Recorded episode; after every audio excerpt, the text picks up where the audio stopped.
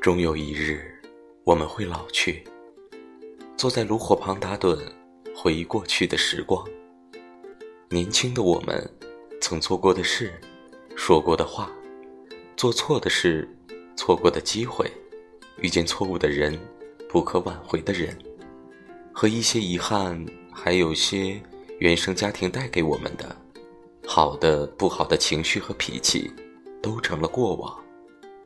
我们要学着和自己和解，和过去和解，放下一切过往，带着一颗从容淡定的心，面对一切美好的事物。